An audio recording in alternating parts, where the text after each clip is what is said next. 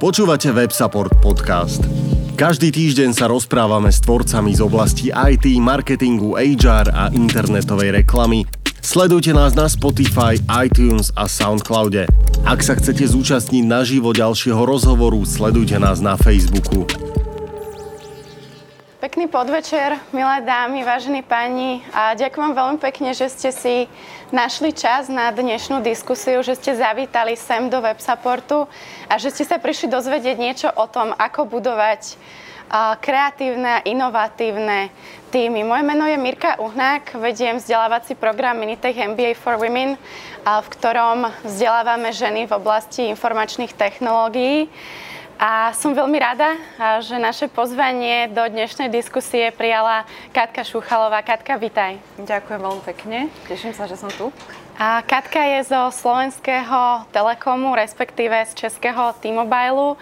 Momentálne pôsobí na pozícii riaditeľky IT zákazníckých systémov a Katka vedie viac ako 350 ľudí v rámci Telekomu a T-Mobile, takže verím, že vám prinesie mnoho zaujímavých informácií a skúseností zo svojej dlhoročnej praxe. A ja by som ešte na úvod využila tento priestor na to, aby som vám predstavila koncept diskusí. Nie som technický typ, a tie sme začali spoločne s WebSupportom organizovať od začiatku tohto roka a rozhodli sme sa pre túto tému práve preto, že ešte stále sa mnoho ľudí v dnešnej dobe označuje za netechnické typy. Možno niektorí z vás ste tiež už e, vo svojom živote použili túto vetu, že ja nie som technický typ, prosím ťa, pomôž mi s týmto, alebo skús sa obrátiť na niekoho iného, ja nie som veľmi technický typ. A my sa vždycky aj na úvod pýtame každej našej hostky, akú má skúsenosť s týmto výrokom. Takže Katka, ani teba to neminie. A ako ty vnímaš tento výrok, že nie som technický typ? Stretávaš sa s tým, že to ľudia o sebe hovoria?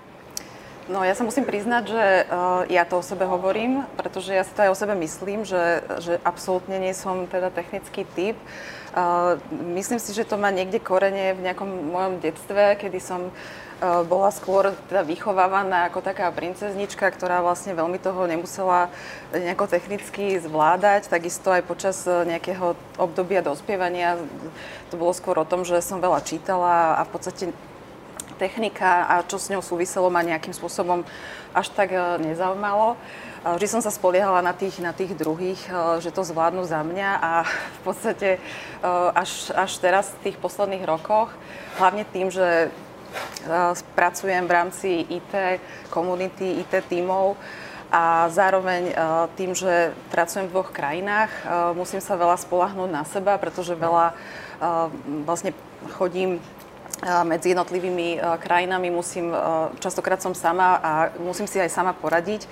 Takže také niečo ako nejaká kontrolka v aute, keď začne svietiť, tak už nedostanem z toho hneď ako nejaký nejaký infarkt, ale, ale snažím sa to riešiť a väčšinou si aj viem pomôcť. Takže ono, asi som k tomu dospela, že, že si viem nejak pomôcť, ale úplne za ten technický typ sa teda stále nejak úplne nepovažujem.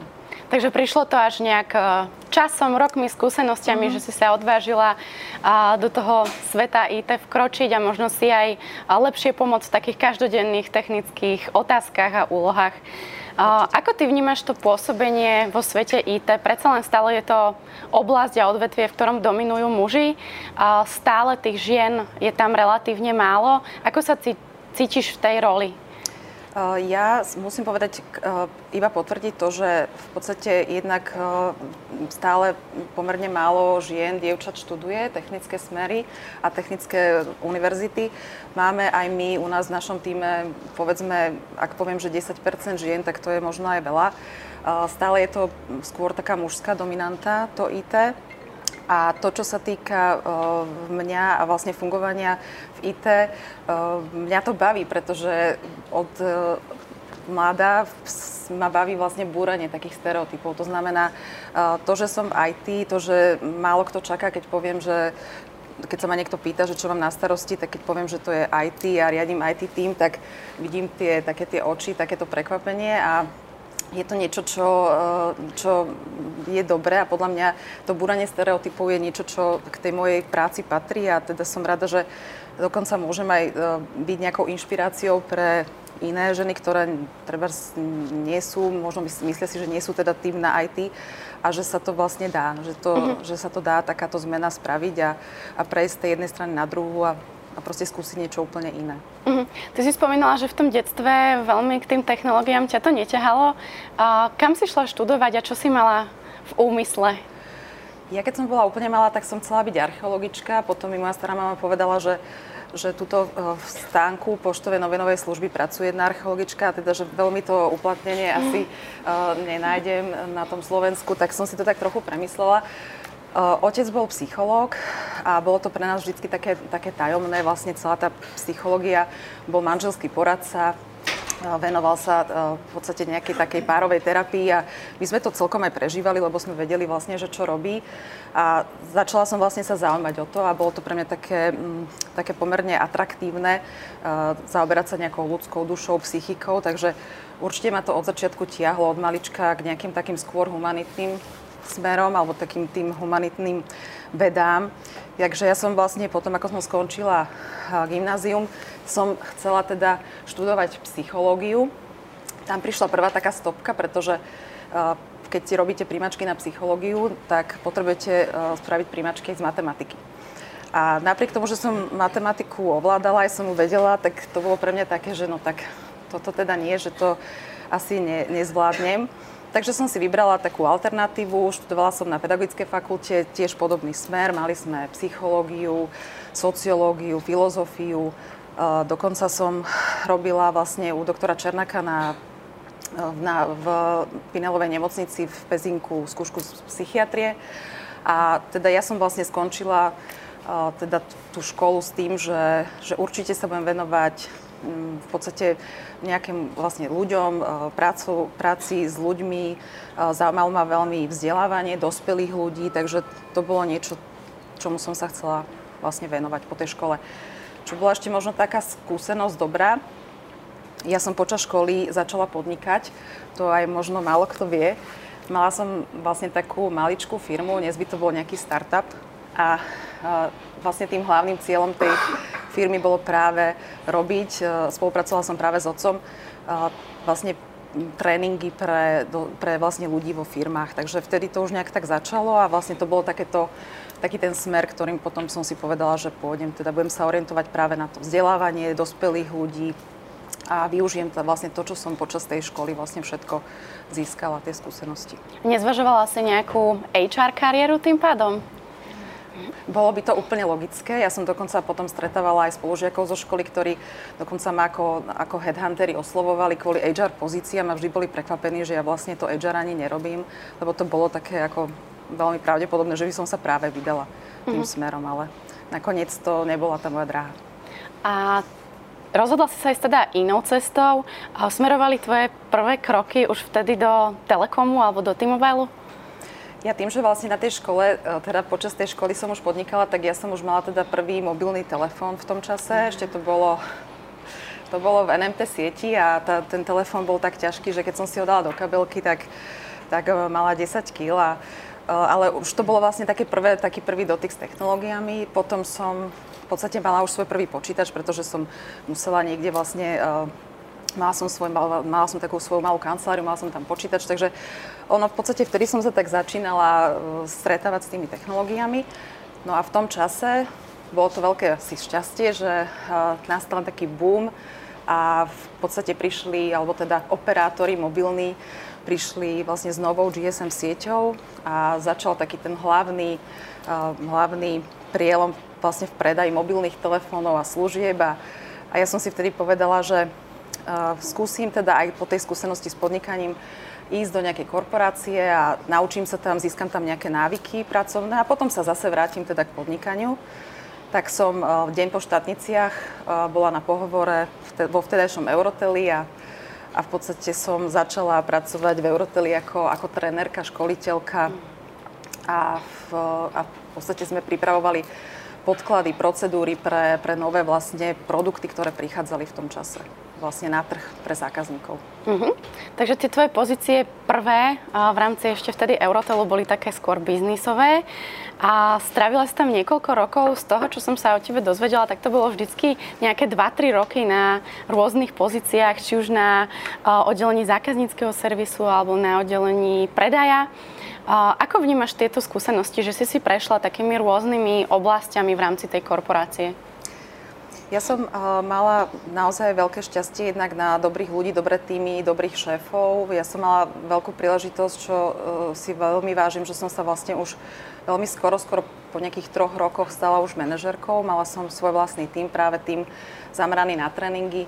Uh, každý mesiac prichádzali noví a noví ľudia, tá firma rástla, my sme tých ľudí učili, ako predávať produkty. Boli to ľudia, ktorí potom pracovali v predajniach, na call centrách, na back office. Potom v podstate po nejakom čase som si povedala, že skúsim sa zapojiť aj do nejakých projektov, takže každá nová ďalšia technológia, ktorá prichádzala, dnes už je to trošku také možno aj, aj zábavné, keď hovoríme o nejakom 5G a, a, a 6G a vtedy sme hovorili o nejakom GPRS a, a v podstate kým sa niečo stiahlo a tak ďalej, ale išli tie technológie napred a všetky tie projekty, ktoré sme robili s kolegami z IT alebo, alebo zo sietí, tak som vždy bola tá potom, ktorá na tých projektoch bola takou hlavnou predstaviteľkou toho biznisu. Mala som na starosti to, aby keď tú technológiu spustíme, aby sme ju vedeli predávať, aby sme ju vedeli nejakým spôsobom potom aj popredaj tomu zákazníkovi upraviť, aby sme boli pripravení na všetky možné zákaznícke očakávania, ktoré ten zákazník voči tej, tej službe alebo produktu mal. Takže, a vždy som veľmi, a teda často som pracovala práve na tom rozhraní s tým IT, takže ja som uh-huh. sa už tam začala stretávať s tým IT, s networkom, so sieťami. Napríklad som testovala systémy, čiže ja som z pohľadu toho užívateľa tie systémy mala absolútne pod kontrolou, respektíve som ich veľmi dobre poznala, takže o toto bolo vlastne aj pre mňa výhodnejšie a, začala som už postupne dostávať sa do toho väčšieho kontaktu práve aj s tým IT napríklad. Uh-huh. A spomínala si, že si už v relatívne uh, rannom štádiu tej svojej kariéry po nejakých troch rokoch mala možnosť viesť svoj prvý tím. Uh, vedela by si nejako si zaspomínať, že čo bolo pre teba také kľúčové, alebo že akým spôsobom si ten tým viedla, čo ti pomáhalo, odkiaľ si sa učila? Uh, ja som to v podstate um, veľa, musím povedať, že čítala som samozrejme aj nejaké knižky, príručky, pýtala som sa samozrejme nejakých tých skúsenejších kolegov, ako na to. Vtedy neexistovalo veľmi nič takého ako coaching, mentoring, ako človek si tak musel trošku nejak tak sám pomôcť. Bolo to naozaj tým, že vlastne každá tá situácia, ktorú som zažila ako manažerka, musela som ju riešiť s kolegami, s týmom, tak e, vždy ma to posunulo nejakým spôsobom ďalej. Bolo to skôr také, že som sa učila.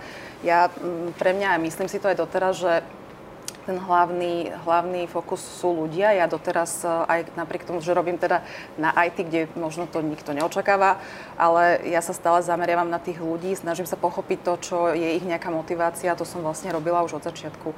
Takže tie týmy, možno som aj mala šťastie na, na ľudí, ako som si ich vybrala, alebo teda ako prišli do tých týmov, to, to, to, to takisto určite pomohlo, že tí ľudia boli takí, že, že sme hľadali tú cestu, ako, ako to zvládnuť. Dalo by sa povedať, že už počas tej prvej manažerskej skúsenosti pri budovaní toho týmu si čerpala zo svojho štúdia psychológie alebo z tej praxe tréningovej, ktorú si mala? Určite áno, určite áno. Musím povedať, že napríklad aj otec bol taký môj poradca, s ním som sa, s ním som sa radila. A keď som mala nejaké situácie, tak hovorím, e, skutočne snažila som sa hľadať tú cestu a, a pre mňa bolo naozaj dôležité, aby ten tým mal, aby v tom týme bola dobrá atmosféra, aby tie vzťahy boli nastavené dobre, ale samozrejme s tým, že dosiahnuť tie výsledky, ktoré potrebujeme. Takže snažil som sa naozaj to vyrovnávať alebo balancovať niekde medzi tým, aby aj tí ľudia boli v pohode a pracovali a radi chodili do práce a mm, v podstate aj zároveň vedeli sme doručiť tie výsledky a, a, a to, mhm. čo od nás tá firma vlastne očakávala.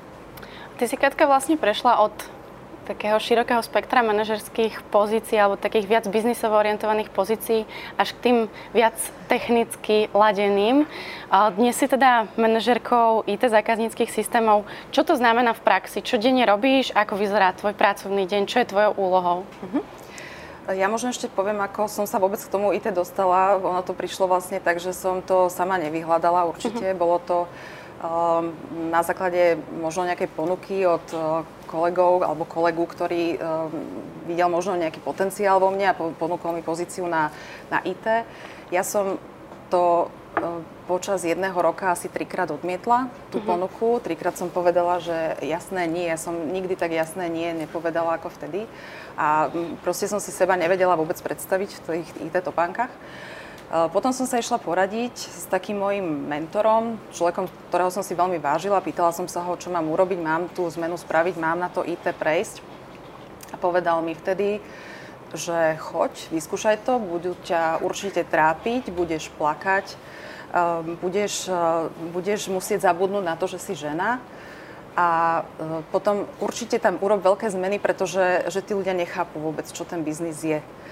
A nič z toho sa nenaplnilo. Ani som neplakala, aj som si ponechala nejakú tú svoju ženskosť a, a ten tým, tak ako bol, práve naopak, m, mm, našla som v tých ľuďoch ten potenciál a z takého relatívne nesúrodého týmu IT, ktorý som vtedy mala na starosti, a, tak som, nakoniec sme urobili taký tým, že keď sme po troch rokoch ten tým menili, tak Dá sa povedať, že všetci sme boli z toho veľmi smutní, že, to, že tá éra končí. Bola to éra, kedy sme naozaj mm, našli si k sebe cestu a ja ako človek naozaj mimo IT som sa dokázala potom s tými ľuďmi baviť.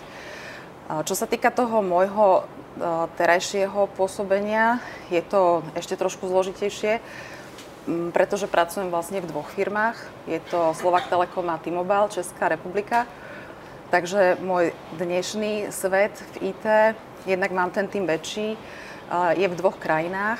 50% času trávim v Bratislave a na Slovensku, 50% času trávim v Čechách, Bra- väčšinou teda v Prahe. Týmy mám vlastne od, dá sa povedať, Hradca Králové až po, až po nejaké Košice.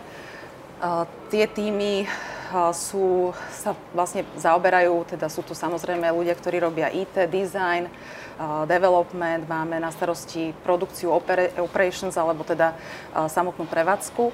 Takže moja taká rutina, skôr taká, že týždenná je, že, že niekedy v pondelok som v Bratislave, v útorok, streda väčšinou trávim v Prahe so svojimi kolegami a, a potom zvyšok týždňa opäť v Bratislave prípadne v iných teda mestách, ktoré, kde máme nejakých, nejaké naše týmy. Prečo vlastne cestujem Dá sa samozrejme spájať aj, aj, aj digitálne, máme mnoho nástrojov na, na to digitálne spájanie, ale pre mňa tým, že som na tých ľudí zameraná, tak ja potrebujem aj ten osobný kontakt. Je to pre mňa dôležité aj pochopiť tú atmosféru v tej firme, prísť, e, byť s tými ľuďmi a, a skutočne, keď som aj začínala na tejto pozícii, začala som teda chodievať aj práve do tej Prahy, tak som uh, sedela priamo s ľuďmi, ktorí majú na starosti u nás prevádzku, s adminmi. Ja som vedela mená ich frajeriek a, a či idú na dovolenku alebo nie. Proste pre mňa to je dôležité, aby som vedela, aká tá atmosféra v tom týme je, takže som, uh, som proste bola uh, tam s nimi fyzicky a robím to aj doteraz. Každý týždeň cestujem a, a, a v podstate snažím sa byť aj tam, mm-hmm. aj mhm. tam v oboch tých miestach. Takže to je taká moja celkom náročná týždenná rutina momentálne. A spomínala si, že rada búraš tie mýty. Myslím si, že jeden z tých takých naj používanejších mýtov o ITčkároch eh, je práve ten, že akí sú, ako komunikujú a aká je tá tvoja skúsenosť? Predsa len denne si eh, v styku s tými ITčkármi, ako sa ti s nimi funguje, ako im dokážeš porozumieť, ako spolu komunikujete? Keď som vlastne uh, prichádzala na to IT, tak určite um, mám mnoho ľudí, dokonca si pamätám, že aj varovalo, hovorili, že vlastne tam že to sú vlastne kockáči v, v kockovaných košeliach a, a v papučiach a že teda uh, veľmi silno introvertné osobnosti, takže znova to bolo o nejakých predsudkoch, ktoré a ja práve preto, že sama ich rada ako, ako ruším a, a aj tie stereotypy, tak som si povedala, že, že že pôjdem tam s tým nejakým čistým štítom a budem s tými ľuďmi uh, veľa rozprávať a budem sa snažiť teda pochopiť. Ja si myslím, že absolútne sa to nedá generalizovať. Tie týmy, každý z nich je, sa skladá z ľudí, ktorí sú absolútne rozdielni. Máme ľudí, ktorí sú, alebo kolegov, ktorí sú už nejako možno veku, majú svoje rodiny, chcú skôr takú pohodu, chcú prísť ráno do práce, večer odísť eh, z práce odrobiť si svoje, mať takú nejakú pocit stability, ktorú teda tá korporácia im môže ponúknuť.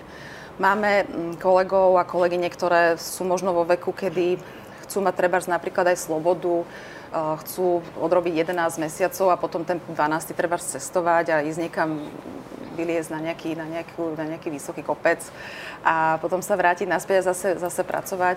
Máme mladých ľudí, ktorí, a kolegov, ktorí sú nadšení z toho, že robia pre značku, ako, ako je napríklad teda T-Mobile v Českej republike alebo, alebo Telekom tu na Slovensku. Uh, úplne sú zo všetkého vlastne nadšení a, a samo sa, sami sa motivujú a, a baví ich to, baví ich to, že môžu robiť na inováciách, nových produktoch, že vôbec robia v telko biznise, ktorý je naozaj veľmi atraktívny, zaujímavý. Takže a toto sa snažím v tých tímoch rozpoznať a pristupovať k tým ľuďom tak individuálne a nedávať ich určite do nejakej jednej uh, do nejakej jednej skupiny proste ITčkárov, to vôbec mm-hmm. nie. Čiže pristúpať k ľuďom vždy individuálne a snažiť sa udržiavať taký osobný kontakt, poznať ich potreby, pokiaľ možno čo najlepšie sa prispôsobiť. Mm, spomínala si, že veľa cestuješ medzi Slovenskom a Českom.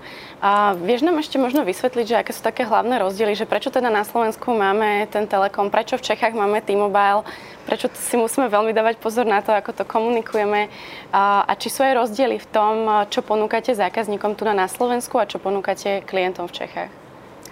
Určite áno. Ja by som to vlastne z pohľadu firmy ako také, alebo dvoch firiem, tak uh, ja už som prestala to nazývať Česko a Slovensko. Uh, voláme to naozaj T-Mobile a Slovak Telekom, lebo sú to dve firmy.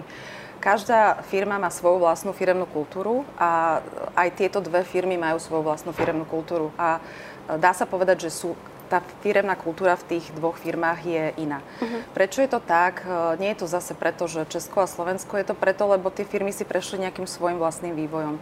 Tu v Telekom vlastne vznikol spojením uh, T-Mobile, Slovak Telekomu, uh, nesie si so sebou na základe toho nejaké svoje vlastne prvky tej firemnej kultúry.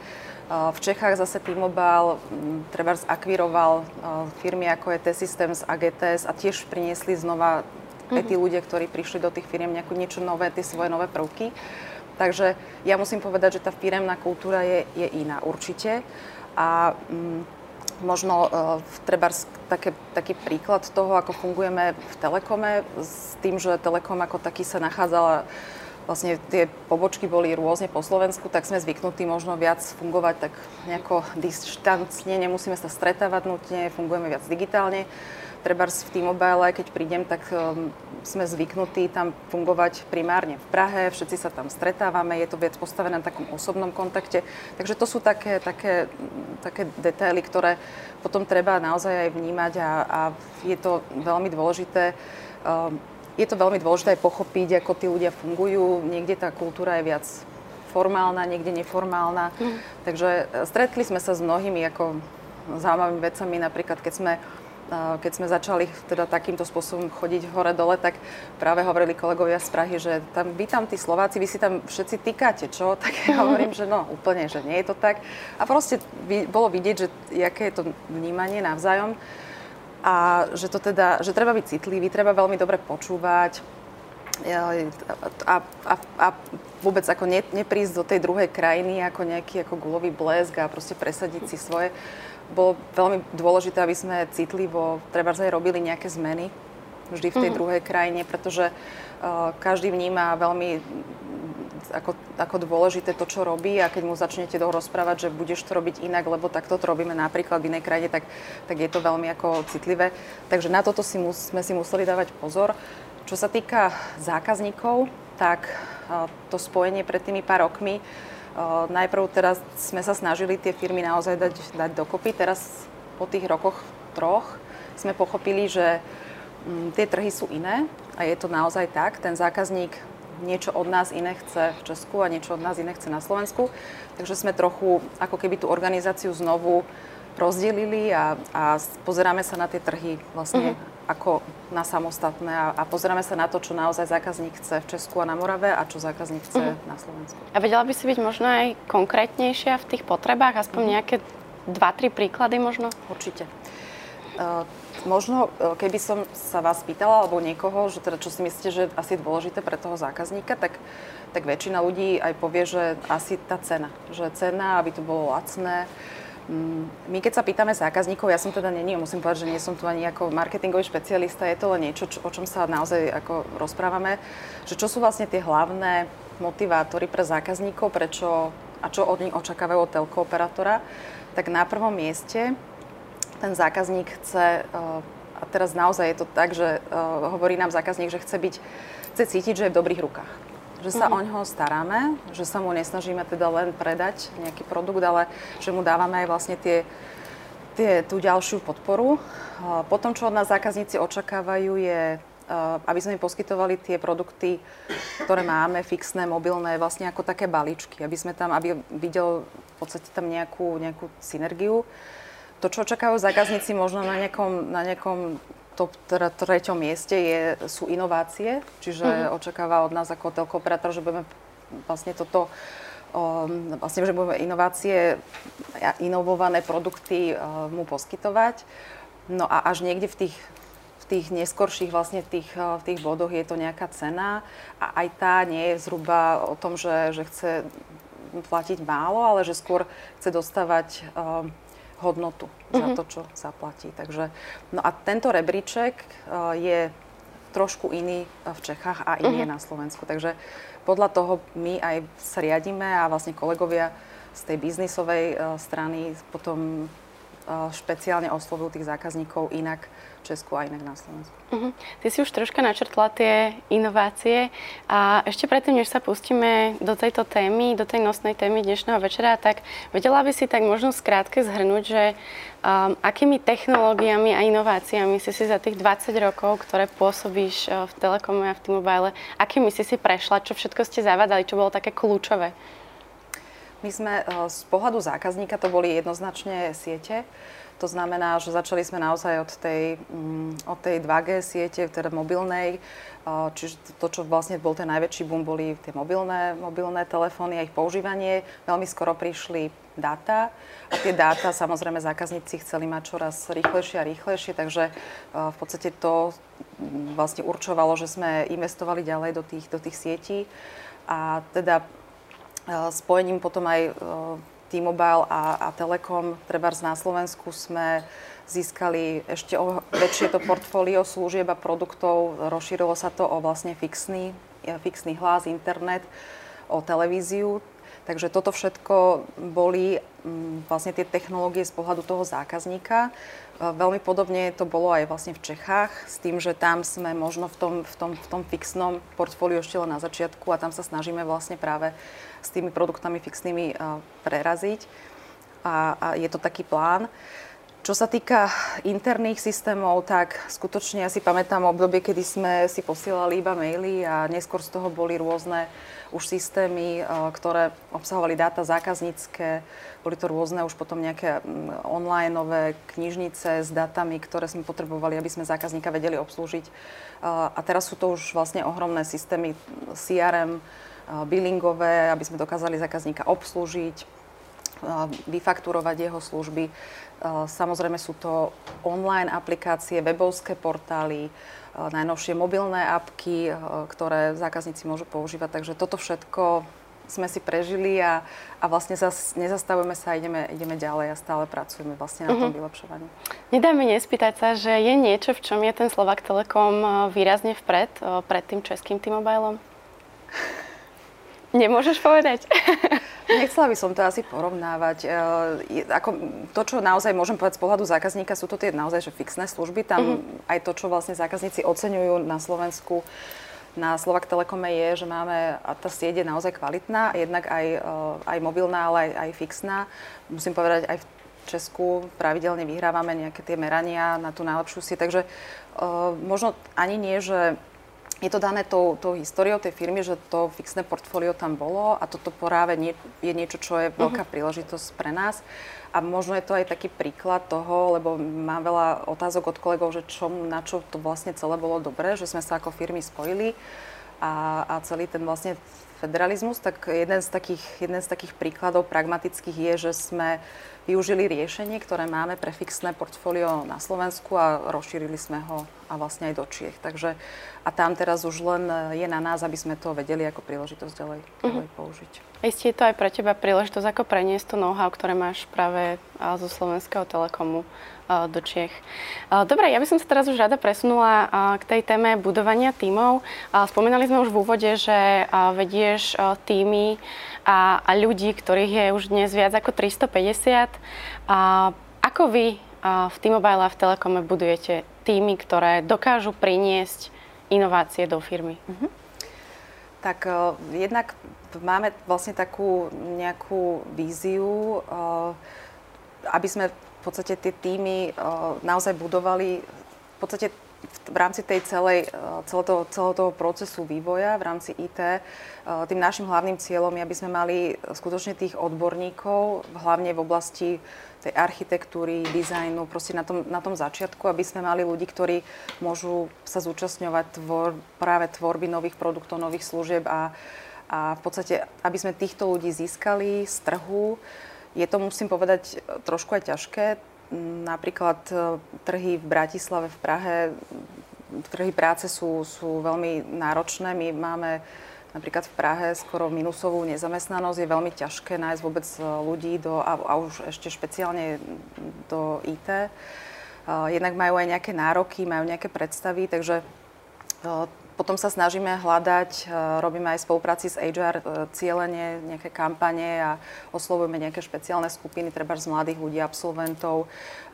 Ponúkame aj tým ľuďom nejaké špeciálne podmienky, pretože veľmi často analizujeme, že čo vlastne ten IT človek chce a na základe toho, čo nám vychádza, čo nám tí uh-huh. ľudia hovoria, tak sa snažíme potom aj tie podmienky adaptovať. Ja som úplný zástanca toho, že keď eh, je nejaký dobrý kandidát na trhu, je niekto dobrý, kto je šikovný, treba urobiť všetko preto, aby sme uh-huh. ho dostali vlastne do T-Mobile alebo do Slovak Telekomu, lebo ja si teda, ja som presvedčená, tak myslím si to, že by tam mali pracovať tí najšikovnejší ľudia a vždy sa pýtame, čo tí ľudia očakávajú, čo tí ľudia chcú a, a nie je to vždy tak, je to, nie je to vždy len o plate, je to aj o takej nejakej inej motivácii, je to o tom, že mať to voľno, treba mať ten home office, či to vždy sa snažíme proste potom pochopiť, aby sme naozaj tých najšikovnejších ľudí, mm. hlavne v tej časti toho dizajnu, architektúry vlastne získali k nám, aby nám pomohli potom uh, práve v tých, tých projektoch, ktoré, ktoré riešime. A ste niekedy splnili nejakú šialenú požiadavku? šialenú. No, uh, v podstate, tak neviem, či je šialené to, že niekto chce potom, neviem, mesiac z toho neplateného mm-hmm. voľna napríklad a musím povedať, ono sa to tak možno povie, ale v tých korporáciách to není úplne bežné, mm-hmm. takže uh, potom ja sa snažím to Eh, tie všetky možné prekážky, ktoré, ktoré tam sú, ktoré tom vlastne hlavne aj z HR niekto povie, že, že to je ale zložité a teraz to všetko musíme v tých systémoch nejako nastaviť a ten človek odíde a zase sa vráti. Urobili sme to a, a dá sa to. Proste mm-hmm. je, to, je to niečo. Sú ľudia, ktorí chcú pracovať eh, naozaj veľkú časť treba z domu alebo teda z iného mesta. Pozeráme sa napríklad na iné mesta. To je teraz taký náš ďalší cieľ pozrieť sa mimo tú Prahu, Bratislavu, ísť do menších miest, kde sú univerzity, osloviť tam, možno vytvoriť tam celé týmy. Proste, uh-huh. mm, ale také nejaké úplne šialené požiadavky asi, asi, asi zatiaľ uh-huh. nemáme. A keby si sa mala pozrieť na ten tím, ktorý je podľa vášho názoru inovatívny, tak ako ten tím vyzerá? Aký je veľký, aké je jeho zloženie, aký typ osobností, zručností uh-huh. tam môžeme nájsť? Tak my máme týmy organizačne postavené podľa IT domén, takže to je vlastne tá samotná organizácia. To, čo sme zaviedli už e, pomerne dávno, sme v tom dokonca práve vyspelejší aj v T-Mobile, je, je, je agilný spôsob vývoja. To znamená, my sme m, ako keby porušili, alebo tú organizáciu vnímame, že tá je tu a tam máme nejakých manažerov, ktorí riadia tie týmy, ale reálne tie kreatívne týmy, ktoré majú za úlohu priniesť niečo nové, vymyslieť vlastne nejaké nové produkty, sú e, týmy virtuálne, e, agilné. E, je to naša vlastná špeciálna agilná metodika, adaptovaná práve pre potreby našich firiem. Tie týmy sú, sa skladajú nielen z ľudí z IT, ale aj z ľudí z biznisu. Uh-huh. A je to veľmi dôležité, že vlastne od prvej chvíle, kedy príde vôbec myšlienka uh, od niekoho, tak od začiatku na tom vlastne participujú ľudia aj za biznis, aj za IT. Takže to, čo, od čoho my ustupujeme, určite je ten taký štandardný, tradičný spôsob doručovania projektov spôsobom tým waterfallom, prejsť od nejakej idei cez vlastne design, implementáciu, testing a, a nasadenie. Ideme práve k, tom, k tej agilite. A tá uh-huh. agilita, alebo ten, tie, ten agilný spôsob dodávky je práve to, čo podnecuje aj u tých ľudí vlastne tú kreativitu, schopnosť priniesť nejaké nové veci, pretože uh, vyvíjame nie uh, rok, dva, ale prinášame tie zmeny a návrhy riešení a riešenia v IT systémoch skôr iteratívne a, a, uh-huh. a v podstate je to niečo, čo sa dá potom aj vylepšovať, takže uh, to, to je vlastne niečo, čím tento, tento spôsob fungovania je niečo, čo chceme ďalej podporovať a, a pokračovať v tom a dáva nám to nejaký zmysel. Uh-huh. Čiže váš uh, tým, ktorý je inovatívny, je zväčša interdisciplinárny, ako si spomínala. Uh, riešite tam aj diverzitu a čo sa týka veku, pracovných skúseností, zaradenia, pohľavia možno?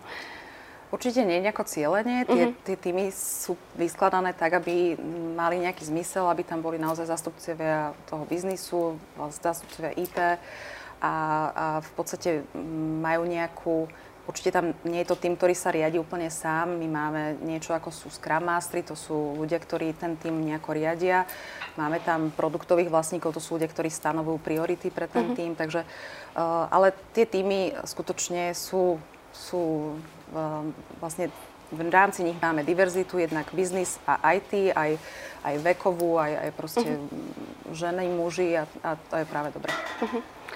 Um, spomínala si, že Prechádzate teraz e, z toho štandardného waterfallového riadenia na Agile. E, čo si potom môžeme predstaviť? Je to proces, ktorý trvá rok, niekoľko rokov. Ako sa vám darí v tom závadzaní? Uh-huh. Ako hovorím, stále platí, že máme nejakú organizačnú štruktúru, čiže tí ľudia naozaj patria do nejakého týmu e, domenového a zároveň sú teda alokovaní na práve, alebo do takého týmu, ktorý je agilný. Vzniká to podľa potrieb biznisu, sú rôzne formy tímov máme také dva typy. Jeden je, ktorý má možno taký nejaký širší skôb a tí ľudia z časti participujú vlastne na tom, na tom, na tom cieli. Je to vlastne vždy dané v podstate nejakou, nejakou biznis prioritou. A ľudia, ktorých máme v tomto týme, len nejakou časťou v tom týme vlastne fungujú a, a zároveň podporujú aj iné, iné, iné týmy. Máme potom tzv. dedikované týmy. Ono to je v podstate niečo, čo už aj môžete vidieť aj v iných firmách. Sú to tzv. skvody, alebo teda týmy, ktoré, my to voláme strategické týmy, ktoré e, majú ľudí, ktorí sú čisto určení len na to, čo v tom týme sa deje a nikde inde v podstate uh, nefungujú. Čo je vlastne tá podstata toho týmu strategického je, že ten zdroj tam je, ten človek tam je a vlastne tá jeho plná, plná dedikácia znamená, že v podstate nikto nemôže na jeho zdroje siahnuť a naozaj, keď chceme niečo dosiahnuť, nejaký cieľ, tak vtedy práve volíme túto formu. Tých ľudí naozaj dáme mimo ako keby iných tém a naozaj sa sústredia na, na niečo konkrétne, čo doručia v nejakom vlastne čase. Uh-huh. Isté mnohí vnímate, že tá téma zavádzania agile je teraz veľmi cool. Dokonca u nás v rámci Minitech MBA máme našu marketérku Hanku, ktorá hovorí, že agile is the new black. Takže je to veľmi aktuálna téma. A vedela by si si ty spomenúť z vašej praxe, že či niekde nastali nejaké nezrovnalosti alebo nejaké pochybenia pri tom zavádzaní, alebo či to pre organizáciu môže znamenať aj nejaké hrozby? Tak určite je to úplne o inom, inej forme fungovania, pretože uh, jednak je to uh, v podstate zrazu ten človek, ktorý je zvyknutý byť v nejakom týme, je to nejaká jeho, uh, jeho v podstate nejaký jeho, nejaká domovská základňa a v podstate z toho týmu odíde uh, mm-hmm. niekam inám. Dokonca sa fyzicky aj môže presunúť, pretože tí ľudia potom treba spolu sedia. Je to o nejakých ceremoniách, toto bolo možno také zaujímavé, že keď sme začali zavádzať Agile a v podstate Mm, tam vlastne súčasťou toho sú nejaké ranné stand-upy, kedy si tí ľudia hovoria, čo sa vlastne počas toho dňa predchádzajúceho urobilo, čo ich čaká ten ďalší deň. A niekedy možno tých e, treba, intro, treba z introvertnejších kolegov donútiť povedať zo pár vied o tom, čo robili a, a čo ich čaká v ten deň, tak sama som tam chodievala na tie stretnutia, bolo to pre mňa také skutočne zaujímavé, že, že ako sa to potom ako sa to pomaličky rozbiehalo. A pre uh-huh. niekoho doteraz ako tieto ceremonie nie sú veľmi príjemné. Uh, je to o tom, že uh, tam máme vysokú transparentnosť nad tým, čo tí ľudia robia, pretože uh, vlastne celá, celá tá ich práca je niekde popísaná, spísaná, presne na čom robia. Toto tiež bolo také, také zaujímavé pre niekoho, že musel naozaj zdieľať skoro denne, ako postupuje vlastne uh-huh. v, tom, v tom vývoji, to, čo dovtedy možno si robil sám a dodal možno o mesiac, o dva, tak zrazu to malo taký ten možno denný, uh, denné, také denné sledovanie, ale celé to je o tom, a myslím si, že má to veľký význam aj pre biznis, že je nad tou aktivitou celou, ktorú robíme agilne, je väčšia tá transparentnosť. A uh-huh. vidíme ten progres, vieme si povedať, máme problém, nemáme problém, stíhame, nestíhame. Takže bolo to zase veľa o ľuďoch, uh-huh. o mhm. tom, ako zvyknúť si pracovať v tom inom mode, možno sa naozaj fyzicky presunúť, byť zrazu s niekým úplne iným, s kým ste není zvyknutí, alebo uh, vlastne sedieť spoločne. Ale myslím si, že toto máme už ako keby za sebou a v oboch firmách uh, už ten agile sa nám dostáva vlastne pod tú pod tú kožu a ideme ďalej. Ako chceme, je to nejaký smer, ktorý, ktorý určite ako chceme ďalej podporiť. A je tvojou úlohou riešiť aj nejakú takú rezistenciu eh, ľudí voči zmenám, voči inováciám a možno riešiť aj nejaké konflikty?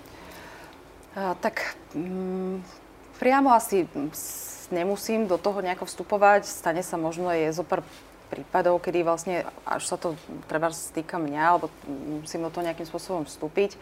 Ale ja si myslím, že je to práve úlohou, aby tieto veci boli riešené práve v tých tímoch. Mm-hmm. A mhm. na to tam je vlastne aj tá skladba tých ľudí, aby, aby si to tam všetko vlastne skúsili. Ono ten tým, hovorím, on nie je úplne ako, on nejde úplne sám, ale, mm-hmm. ale úlohou práve toho týmu je, aby sa nejakým spôsobom riadil tak, aby nepotreboval vstupy treba z, z tej samotnej línie, z tej organizácie. Dokonca sa s tomu snažíme vyhnúť, že ak je nejaký možno v tom, v tom agilnom týme aj nejaký konflikt, tak ten manažer by nemal do toho veľmi uh-huh. vstupovať a ten tým by si to mal vlastne vyriešiť sám. Jasne. Uh, dobre.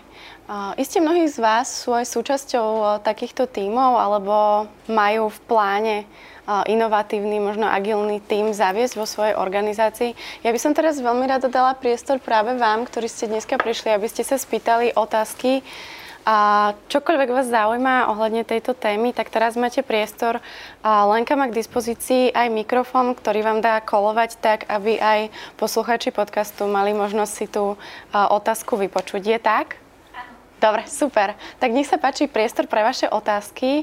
Čokoľvek, čo sa týka inovatívnych tímov, agileu, vedenia ľudí, telko biznisu. Máme nejakú otázku? Nech sa páči, tu vpredu. Si trošku šušťať.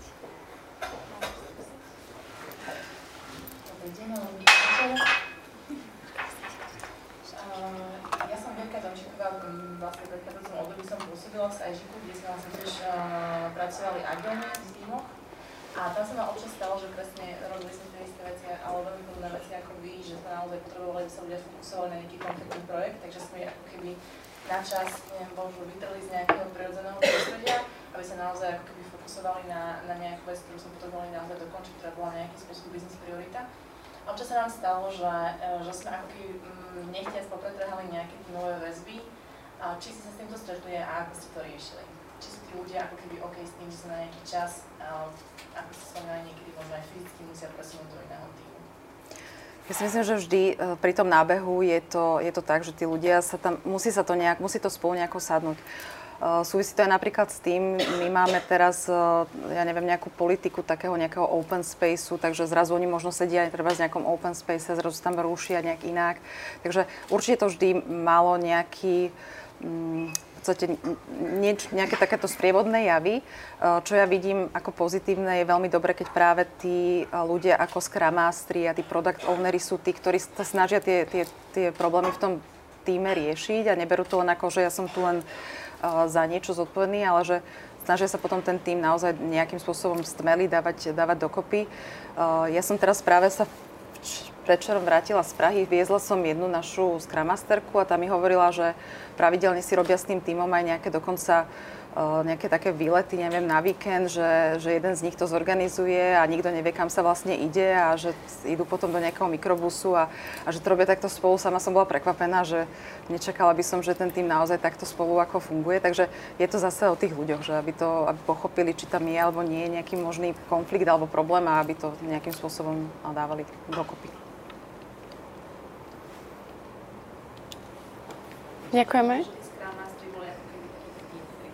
Áno, oni vlastne majú trošku takú tú úlohu, dať to nielen, nielen sledovať vlastne, alebo pozerať to, čo sa v tom týme deje, ale trošku určite tam treba pozrieť aj také tie, aj tie ľudské vzťahy a, a, možno um, predvídať aj možno nejaký takýto problém. A, takže je to, je to určite na tom.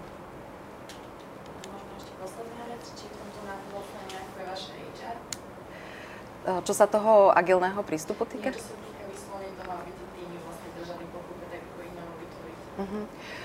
My veľmi v tomto HR ako ne, neza, nezaťahujeme vlastne do, do tých aktivít a je to skôr naozaj o, tom, o tej komunikácii hlavne medzi biznisom a IT a tie týmy tak aj skladáme a to HR samozrejme pravdepodobne nám, by nám vedeli nejako pomôcť, ale, ale nie je to úplne, nie, nie je tam nejaké zapojenie úplne potrebné. Katka, viacer, viacerokrát si spomenula, že je to o komunikácii medzi biznis ľuďmi a IT ľuďmi. To znamená, že je veľmi dôležité, aby tá komunikácia medzi týmito dvoma stranami fungovala efektívne, aby nedochádzalo k nejakým nedorozumeniam. A to je možno aj to, čo sa my snažíme v rámci nášho programu, že aby ľudia, ktorí nevyštudovali IT a sú z oblasti biznisu alebo z oblasti práva, aby dokázali mať e, nejakú základnú gramotnosť, aby mali tie digitálne zručnosti, aby ovládali terminológiu a vedeli komunikovať s týmito IT ľuďmi, lebo dnes je to naozaj už nevyhnutnosť. A to mi teda nahráva na takú ďalšiu otázku, že či sa aj ty nejakým spôsobom systematicky vzdelávaš v tom IT a či využívaš nejaké konkrétne spôsoby, kurzy, alebo skôr čerpaš z takého každodenného mm-hmm. pracovného procesu? Ja, čo sa týka um, to, to, že, to, že vlastne aj pochádzam z toho biznisu a aj uh, stále teda hovorím, že tá moja hlavná dominantná orientácia je na, ten, na tých ľudí, tak ja uh, nestačí, to by, to by absolútne nestačilo, keby som bola naozaj iba people manager a aj od každého môjho manažera očakávam, že to nebude iba resource manager alebo, alebo niekto zodpovedný za to, že tam má nejakých ľudí a, a že sa o nich stará. Uh, moje očakávanie od každého vrátane mňa je, že sme absolútne hlboko ponorení do problematiky, ako fungujú naše systémy. To znamená, jednak či máme alebo nemáme nejaký výpadok, ja očakávame od svojich tímov, že ma okamžite o tom informujú, že hneď to riešime, že, to, že, to, že celú tú, tú, tú stabilitu tých systémov vlastne. To, čo ďalej očakávam, je e, vlastníctvo projektov, čiže ja osobne sa angažujem v každom novom projekte, ktorý existuje. Všetko nové, čo prichádza. My máme teraz takú veľmi tému, ktorá, to by som tu mohla byť ďalšie hodiny, ktorá rezonuje u nás veľmi v oboch firmách a to je digitalizácia, to, to, to digital a vlastne v podstate celá automatizácia, nasadzovanie robotov, virtuálnych asistentov, ďalšia automatizácia v systémoch. Toto je niečo, čo ja osobne riešim. Uh-huh. Som do toho zapojená.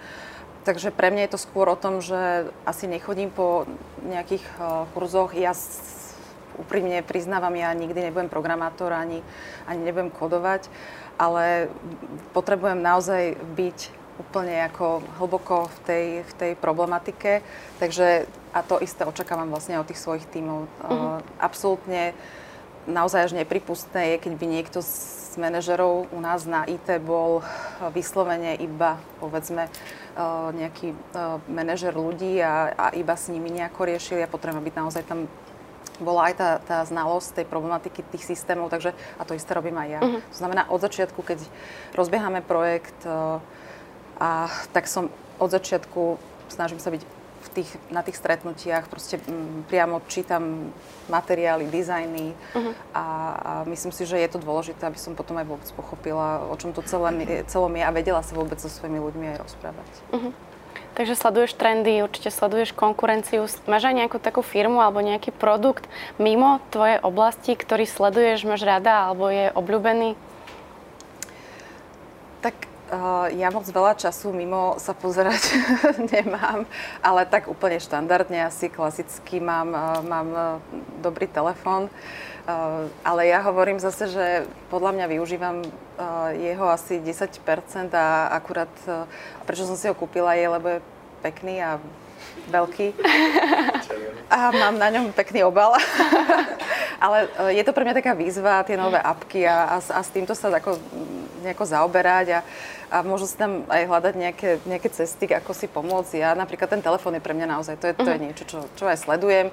Ja musím ja bez napríklad niektorých aplikácií by som ani neprežila. Taký Waze mi zachráni život skoro každý týždeň na ceste do Prahy, takže aby som nemusela zostať v nejakých kolónach. Takže uh-huh. to je asi ono, ten, ten, ten telefón a, a všetko, čo s tým súvisí. Uh-huh. Telefonovanie, dátovanie, proste využívanie nejakých aplikácií, to je to, čo Jasné. sa snažím sledovať. Super. A máme ešte nejakú otázku z publika. Ja by som vás ešte namotivovala, že pre každého z vás, kto sa dneska spýta otázku, respektíve pre prvých 5, a máme aj taký darček a to je kryt na webkameru na váš počítač. Takže nech sa páči, ešte máme priestor na 4 darčeky.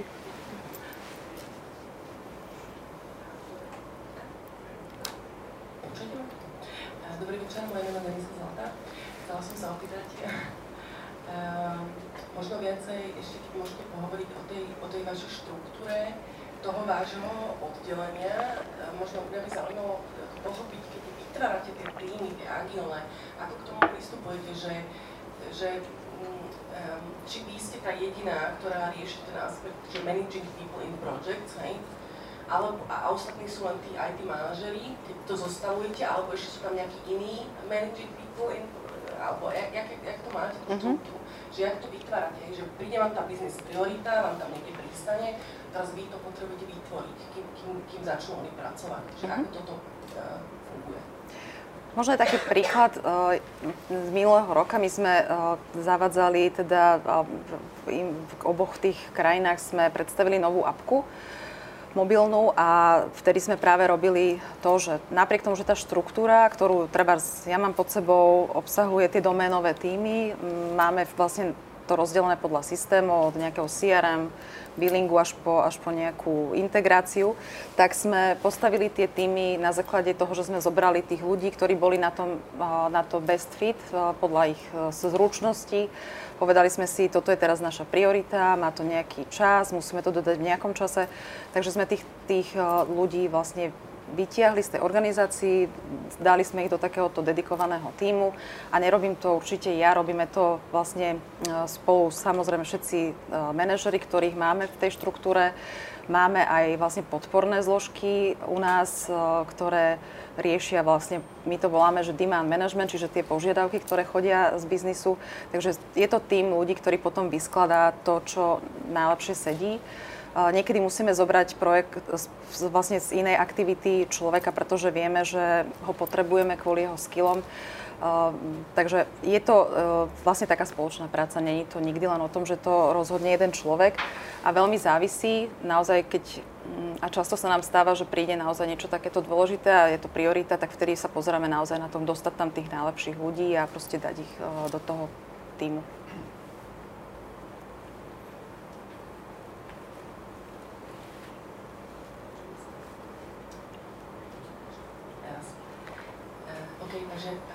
len na to nadviežem, že čiže je jasné, že hľadáte podľa skills to, uh-huh.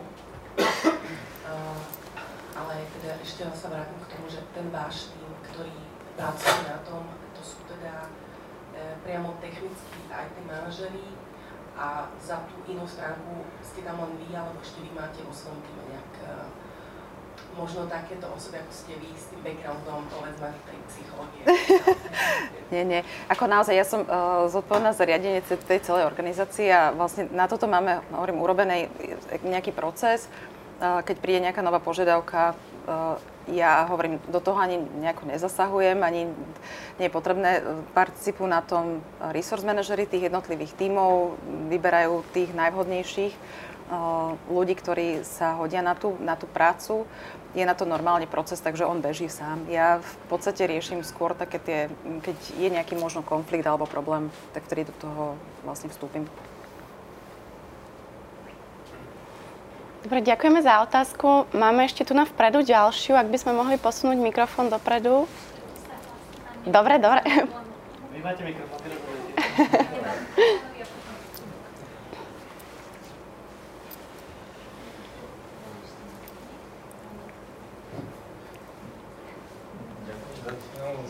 ale chcem sa opýtať takúto špecifickú vec. Ako funguje prenos informácií a zodpovednosti a právomoci. Nechcem povedať, že v telekome, ale všeobecne u operátorov. Ak marketing zistí, alebo na marketing dochádzajú požiadavky od klientov na takú a takú službu, ten klient vie, že programátori to vedia naprogramovať, robí to pre nich problém, ale neprejde to cez vedenie. Len taká obyčajná vec je pripájanie IP ústrední u operátorov, aj Telekom, aj, aj Lidžejšových dom, ale títo zákazníci žiadali maximálny limit platby do mesiaca. Postávali sa také veci, že táto ústredná bola eknutá a telefonovala najčastejšie do Sávskej Arábie, takže behom jednej sekundy vytvorila niekoľko tisíc spojení a zrušila ich. Potom bol účet niekoľko miliónov za mesiac. A ten zákazník to samozrejme nemal možnosť zistiť, lebo ten účet dostal až o mesiac. Čiže chcel, požiadavku mal, nastaviť strop, aby automatický systém jednoducho, keď sa toto stane, povedzme dá si tisíc eur, aby zastavil, aby no a boli ochotní zákazníci za toto zaplatiť, ale neprešlo to. Čiže na jednej strane zákazník chcel, chcel aj zaplatiť, naživo programátori, tie týmy to vedeli spraviť, ale od toho marketingu tomu týmu nedošiel ten pokyn, respektíve nedošla tá právomoc. Uh-huh. Ako je to u vás? Uh, ako ja neviem sa úplne k takémuto kesu, ani asi nechcem uh, sa nejako vyjadriť, ani komentovať. Uh, to, čo robíme, alebo na čom robíme, ja poviem za seba, to, čo robíme ako IT, uh, je dané nie tým, čo si povieme, že pre nás je priorita, ale to, čo vlastne povie tá firma. Uh, existuje nejaký plán uh, aktivít, sú to naše priority a tými sa riadíme. Ak príde čokoľvek, čo je neočakávané, neplánované, vždy to musí zase mm, prejsť nejakým procesom tej prioritizácie.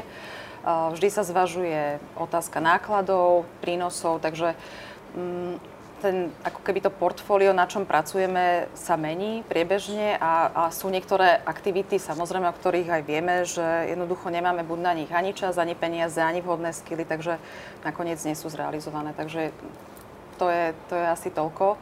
Nejaké špecifické casey, to už je asi o tom, že to riešiť priamo, treba s, s kolegami, ak, ak, ak je to nejaký konkrétny prípad, ja neviem, zákaznícky.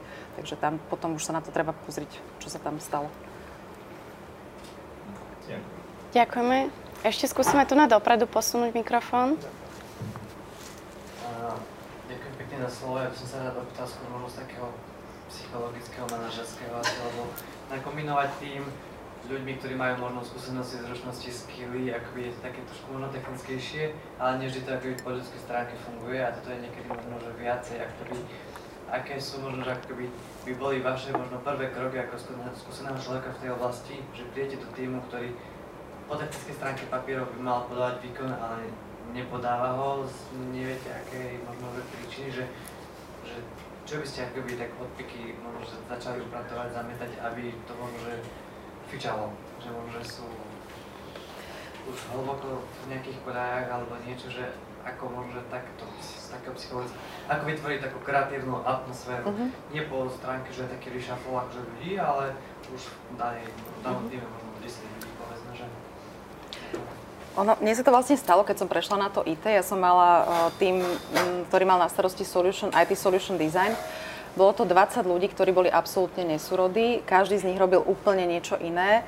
A ja som sa s tými ľuďmi začala stretávať a ja som sa ich ani nevedela opýtať nejakú otázku, pretože keď máte niekoho v týme, kto robí v SAPe a vy ste ten SAP videli možno trikrát v živote a teda vôbec sa pýtať, že teda čo robíš a ako a teda tí ľudia majú nejaké nastavenie a nechcú spolupracovať a ten tým bol úplne nesúrodý, nechceli spolu sedieť, chceli sa stále niekam presúvať každý. A ten tým proste predtým, ako som prešla na to IT, jednoducho niekto takto dal v podstate dokopy a povedal, že toto sú tí dizajneri, ktorí majú byť spolu, majú, majú spolu komunikovať a teda komunikácia bola žiadna. No a ja som práve, mm, vtedy som sa bavila aj s mojim šefom, povedala som mu, čo odo mňa očakáva, pýtala som sa ho, že aké má očakávania a povedal mi, toto sú tí najlepší ľudia z celého IT, urob všetko preto, aby boli šťastní. Tak. tak. Eh, Takže niekto by povedal, vyhoďme ich všetky, ale on mi povedal úplný opak. Tak ja som teda začala premýšľať, no a čo urobiť, ako len teda začať tých ľudí počúvať. Takže som si vlastne mm, u každého urobila vlastne nejakú takú, mm, nejakú takú predstavu, že čo asi by ho bavilo, čo by ho motivovalo. Takže keď prišli za mnou, že nechcem tu sedieť, ja tu nebudem robiť s týmito ľuďmi, e, nechcem tu vôbec e, byť, tak som samozrejme tomu človeku vybavila miesto niekde inde. Keď som potom prišla, že teda môže sa presťahovať, tak už to nebolo také ako e, napínavé a nakoniec tí ľudia zostali spolu. Mm, prichádzali za mnou, že chceli by, ja neviem, večer končia prácu a teda jak sa majú dostať domov, keď už autobus nechodí, tak som povedala, že zoberte si taxík. Povedali mi, že my nemáme na to právo, tak som povedala, máte na to právo, lebo teda ja vám to právo teda dávam. Takže v podstate vždy, keď prišli a bolo to také, a ono sa to volá, že metóda otvorených dverí, že v podstate, keď vám do vás niekto ide, ako sa rozbehnúť a vy mu tie dvere otvoríte a on tak preletí, tak potom párkrát si trochu ten nos ako udrie a potom v podstate začne sa správať trochu inak. A my sme naozaj potom ten tým, robili sme potom pre nich rôzne inovačné workshopy, zobrali sme tých ľudí mimo, preč, mimo Bratislavy a Prahy a treba sme sme eh, robili nejaké, nejaké iné témy. Dokonca som urobila aj pokus, že som eh, v spolupráci s nejakou externou firmou urobila normálne nejaký sociálno-psychologický výcvik pre ITčkarov, ktorí to teda vôbec nečakali a, a boli z toho šokovaní. Mm, po troch rokoch sme ten tým v podstate eh, museli zrušiť, pretože sme sa vtedy spojili práve Slovak Telekom a T-Mobile a tí ľudia chodili za mnou a, a mali slzy v očiach, že to končí, že tá éra bola vlastne super.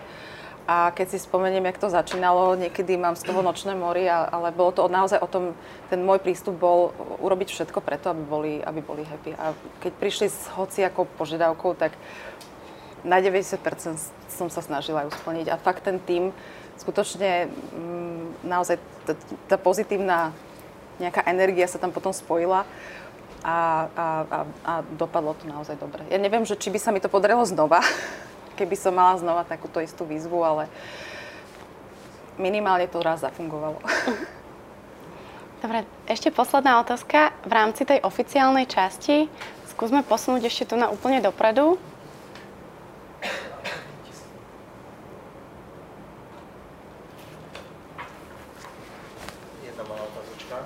Ešte treba zapnúť asi mikrofón. Tak. Uh-huh. Vo svojich tímoch máte iba interných ľudí, alebo občas eh, si prizývate aj ľudí zvonku? Mm, okrem toho, že máme vlastne interných ľudí, tak máme zhruba toľko isto externistov, ktorí uh, s nami spolupracujú.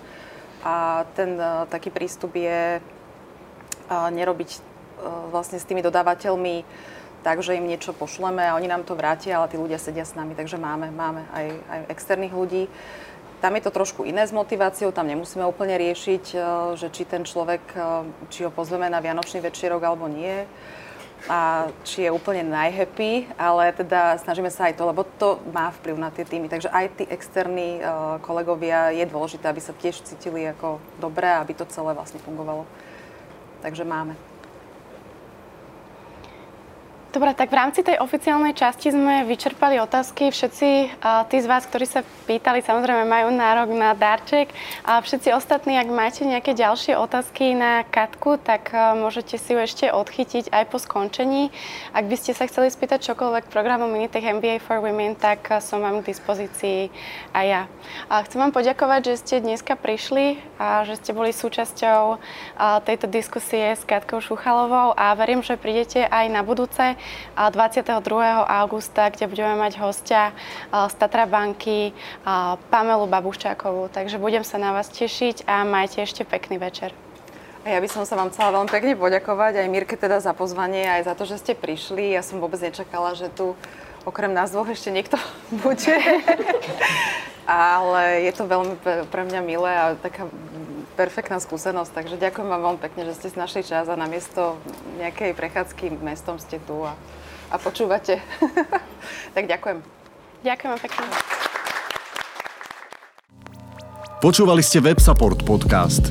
Každý týždeň sa rozprávame s tvorcami z oblasti IT, marketingu, HR a internetovej reklamy. Sledujte nás na Spotify, iTunes a Soundcloude. Ak sa chcete zúčastniť na živo ďalšieho rozhovoru, sledujte nás na Facebooku.